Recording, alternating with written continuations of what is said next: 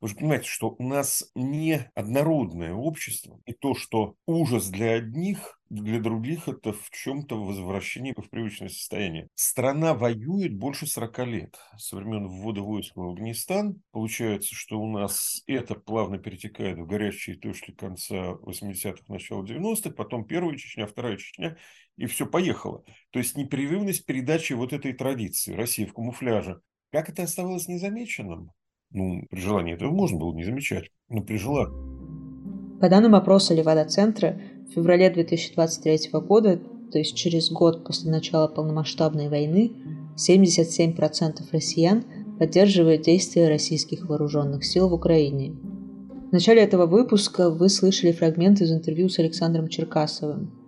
В прошлом эпизоде он рассказывал нам, как война с Украиной связана со всеми предыдущими, которые Россия вела за последние 30 лет. Связана ли с ними российская толерантность к войне? Это подкаст «Черты. Поворот не туда». В нем мы вместе пытаемся разобраться с грузом ответственности, который получили в 2022 году. Здравствуйте, меня зовут Ольга Дмитриева, я редактор «Черты» и ведущая этого подкаста. Чтобы разобраться, как россияне относились к прошлым войнам, я открыла сайты крупнейших опросных компаний ВЦИОМа, ФОМа, Левада-центра и нашла на них все доступные архивные данные. На эти данные я попросила посмотреть своего друга социолога, кандидата социологических наук Константина Глазкова. Что есть разительная разница между опросами 90-х и опросами 2000-х.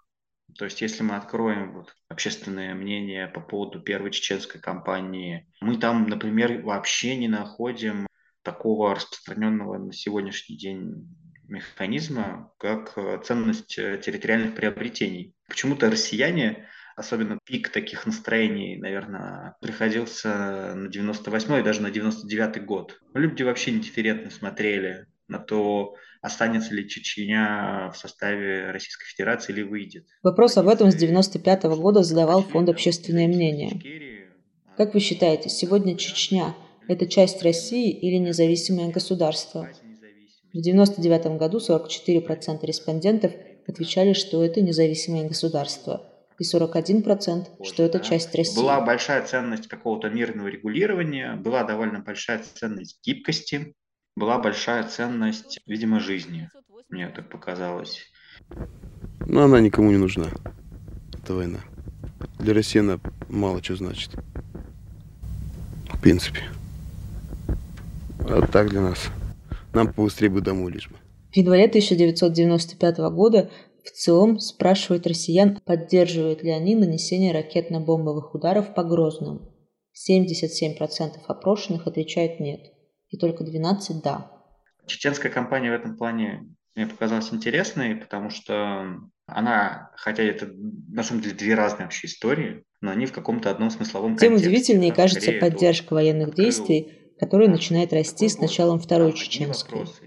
Принято считать, что поддержка второй кампании связана с терактами в российских городах. Но, простите мне эту фразу, здесь все не так однозначно. В сентябре 1999 года в ЦИОМ спрашивает своих респондентов. Кто из нынешних властей, на ваш взгляд, несет основную ответственность за то, что могли состояться подобные теракты? 47% считают, что это Ельцин и его окружение, 14% ФСБ и другие спецслужбы, и только 5% считают, что вся вина лежит на террористах. Столько же, сколько на Путине и нынешнем правительстве России. Сердечно вас поздравляю и приветствую. Вы проявили настоящий кавказский характер, мужество, самообладание, волю и показали настоящую силу. Я хочу вам сказать, что Россия никогда не забудет то, что вы сделали сегодня.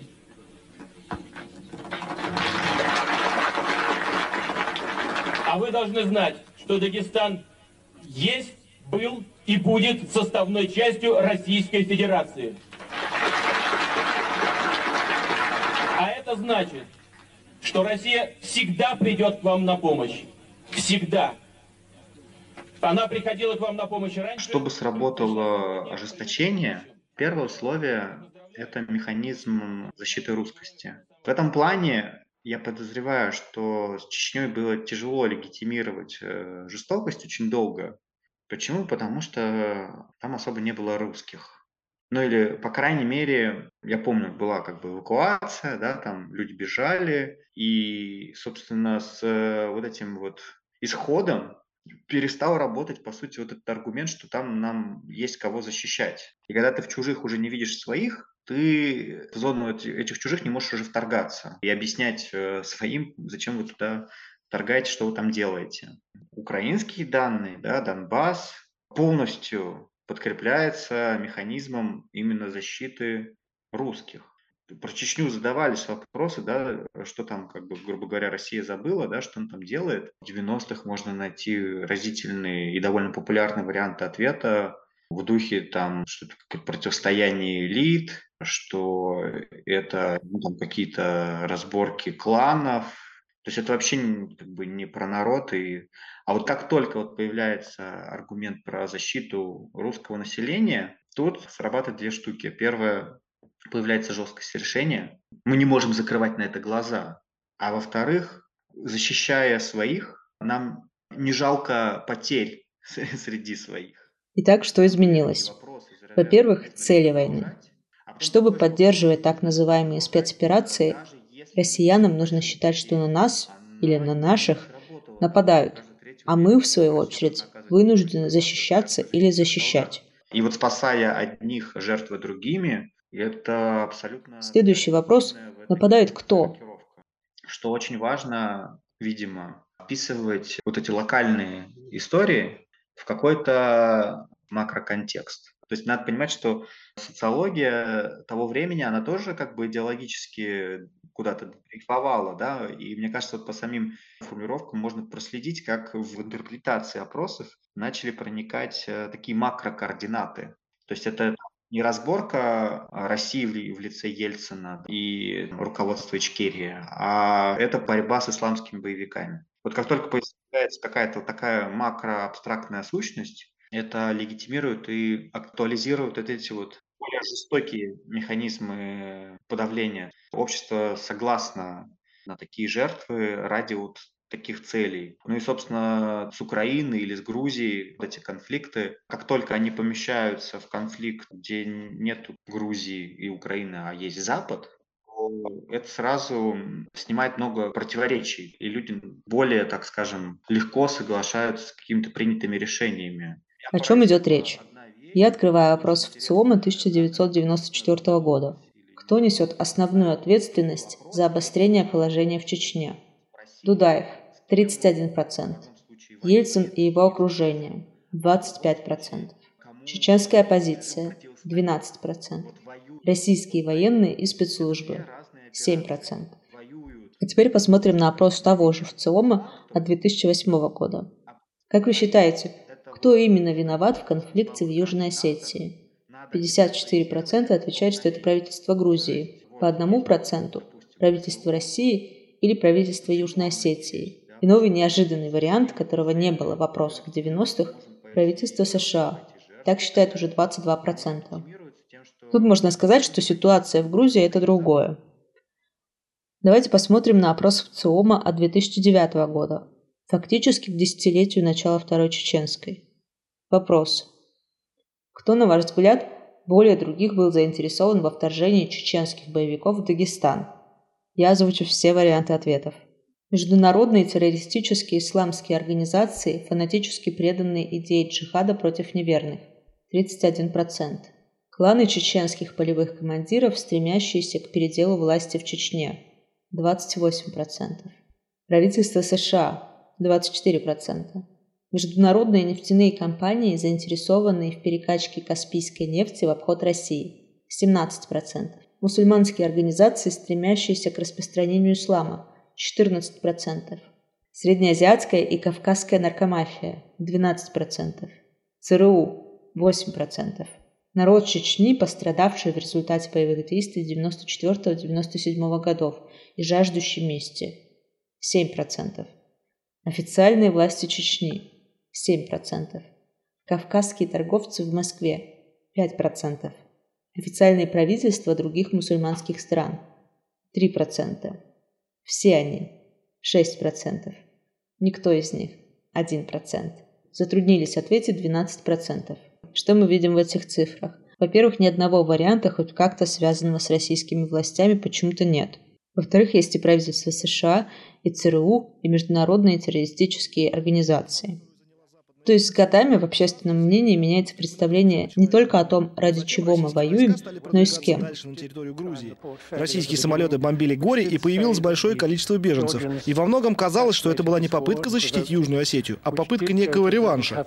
Хотелось бы узнать, почему российские войска повели себя именно таким образом. Вы знаете, меня не, ваш вопрос не удивляет. Меня удивляет другое. Насколько же все-таки мощной является пропагандистская машина так называемого Запада. Просто это потрясающе. Удивительно. Ой, это вообще такая манипуляция. Это, это, ну, то есть, если вот открыть этот опрос, да. Макроконтекст, как говорит Костя, представление о глобальном противостоянии России и Запада. В нулевых он влияет уже не только на готовность поддержать насилие, но и на готовность оправдывать его. С какой следующих точек зрения в отношении положения мирного населения в Чечне вы бы скорее согласились? Страдания мирного населения в Чечне действительно велики, и к мнению Запада следует прислушаться – 20%. Страдания мирного населения в Чечне преувеличены западной пропагандой с целью обвинить и унизить Россию – 32%. Чеченцы сами виноваты в своих бедах, они получают по заслугам 36%, затрудняюсь ответить 12%. Во-первых, когда тебя просят согласиться с позицией, позиция должна быть одна. Здесь у нас ну, в первых двух опциях существует как минимум две позиции, с которыми ты можешь соглашаться или не соглашаться по отдельности, да, но опрос и распределение так устроено, что тебя запихнут как бы вот в какую-то гребенку. И здесь вот этот второй хвост, да, Западу надо прислушиваться или западная пропаганда преувеличена. Не спрашивают, страдания мирного населения велики или преувеличены. Тебя спрашивают, надо ли прислушиваться к Западу. И вот, здрасте, мы получили ту смысловую систему координат, где мы знаем, что Западу прислушиваться не надо. давайте мы сами будем судить о том, преувеличены или действительно велики. Не соглашаясь с Западом, ты, соответственно, вот в этой семантической ловушке ты, разумеется, начинаешь больше склоняться к вариантам ответа, что преувеличены, причем есть еще очень удобное клише, с которым тоже очень хочется согласиться, тем, что, а, это еще и западная пропаганда, а, да еще и третье основание примешано, чтобы, оказывается, обвинить и унизить, в первом случае даже не приводятся для чего, да, Запад, зачем надо Западу прислушиваться, или почему надо считать, что э, страдания велики. А во второй тебе еще и подсказывают, что вот это враг, и он делает, чтобы нам было плохо. То есть все э, благодаря этой позиции встает на свои места, и, как мы видим, альтернатива это особо не дается. Да? Третья позиция о том, что сами виноваты или там заслужили, она вообще про другое. Велики, невелики, мы не знаем. Но много или мало они получили, что получили, сами заслужили. Это вообще другой вопрос такая каша, где респондент, дозвонились ему или там вот э, по квартирно его застали, он просто реагирует на красные маячки, западная пропаганда с целью обвинить и унизить Россию. Да-да-да-да-да, вот отличный вариант. Представление о том, с кем мы воюем, есть еще один нюанс. Казалось бы, если мы воюем с Западом, Почему страдают и гибнут люди в соседней или даже в нашей стране? Но в общественном сознании жертвы – это не чеченский народ, а чеченские террористы, не украинцы, а бандеровцы. Они при этом не сопровождаются какой-то эмоциональной неприязнью к народу, или к стране, участницы конфликта. Вопрос, как вы лично относитесь к чеченцам-украинцам, там будет ну, такие довольно ровные оценки. Как только вот появляются ярлыки, персональное да, отношение, оно перестает быть персональным, оно вот помещается в контекст вот таких абстрактных противопоставлений. То есть надо отметить, что, конечно, там другая версия вопроса как вам в целом вообще кажется, да, отношения между Россией и Украиной там за последние годы ухудшаются, ухудшаются, остаются примерно такими же? Там, конечно, объективно, рассуждая геополитически, люди говорят, ну, разумеется, что спад в отношении есть. но он обычно не очень сильно подкрепляется спадом отношений вот этим персональным. После 2014 года вот какого-то резкого, индивидуального, такого персонального изменения к украинцам я вот особо в данных так вот не наблюдаю. Украинцев мы, как народ, жалеем, сочувствуем. Вот. И одна из самых популярных опций и в текущих опросах – это мы попытаемся помочь э, братскому украинскому народу защитить их от киевского фашистского режима. Третий важный вывод, который мы можем сделать, глядя вопросы. Россияне, как это ни парадоксально, часто не хотят войны. Но когда очередная спецоперация начинается, большинство сплачивается и одобряет все решения властей.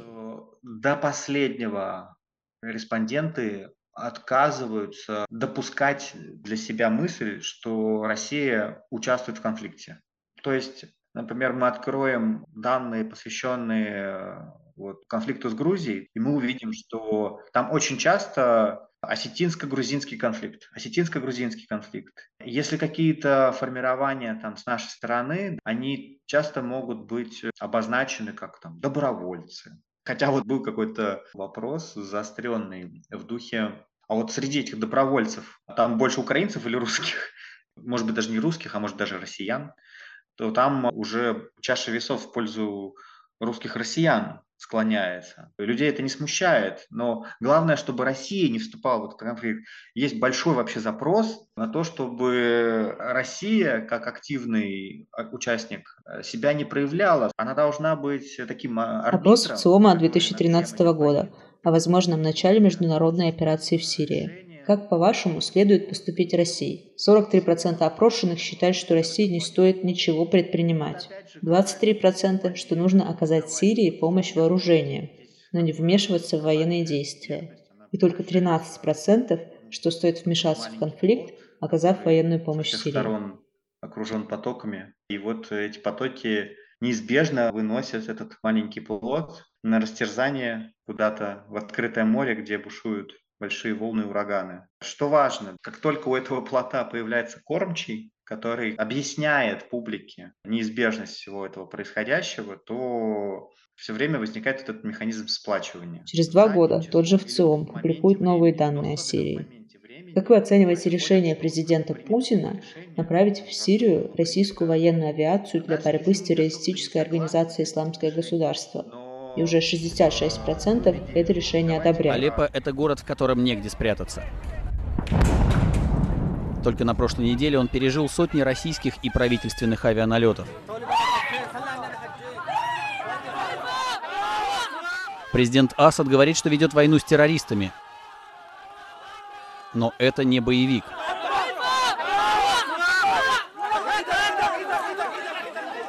Чуть позже из-под завалов вытаскивают еще одного ребенка. Негромкий плач свидетельствует о том, что он жив. Они оба выжили. Про сплачивание, да, большая тревожность возникает вокруг индивидуальных судеб. Люди в целом довольно атомизированные, знают, что им никто не поможет, что то, что происходит, как-то неизбежно их может затронуть, и очень страшно всем. И например, механизм критики в этот момент, сказать, что вы что-то там обалдели, вы до чего там это все довели, он абсолютно в этой схеме непродуктивен, потому что нас извне клюют, а мы еще и изнутри начнем там это все разрывать в разные стороны. Ну, вообще тогда беда будет. Поэтому разбираться со своими только после того, как вот с этим разберемся единственный вот механизм. На полях этого выпуска мне бы хотелось сделать еще одно примечание, которое кому-то уже, конечно, знакомо. Общественного мнения не существует. В 90-е ответственность за военные конфликты в России не приписывалась США, потому что люди так не думали или потому что в вопросе не было такого варианта ответа. Откуда вообще эти варианты ответов берутся? Ни в коем случае, если ты предполагаешь изучать мнение, позицию россиян по поводу грузинского конфликта, нет смысла это называть войной с Грузией. Респонденты не поймут. И есть открытый ненаведенный вопрос. И он там раз в три месяца задается, чтобы проверить. Ну, их просто там вот таких ответов нету. Не было никакой войны с Грузией. Был грузино-осетинский конфликт. Это не мои слова, это то, в каких категориях описывают или в каких категориях об этом могут помнить, размышлять, и в том числе ретроспективно люди. Если вы уже запутались в цифрах, я попробую подвести итог. Нет, россияне не всегда одобряли военные действия. Опираясь на данные опросов, мы можем описать примерный рецепт спецоперации, которую большинство поддержит. Начните с мысли о том, что наших где-то бьют.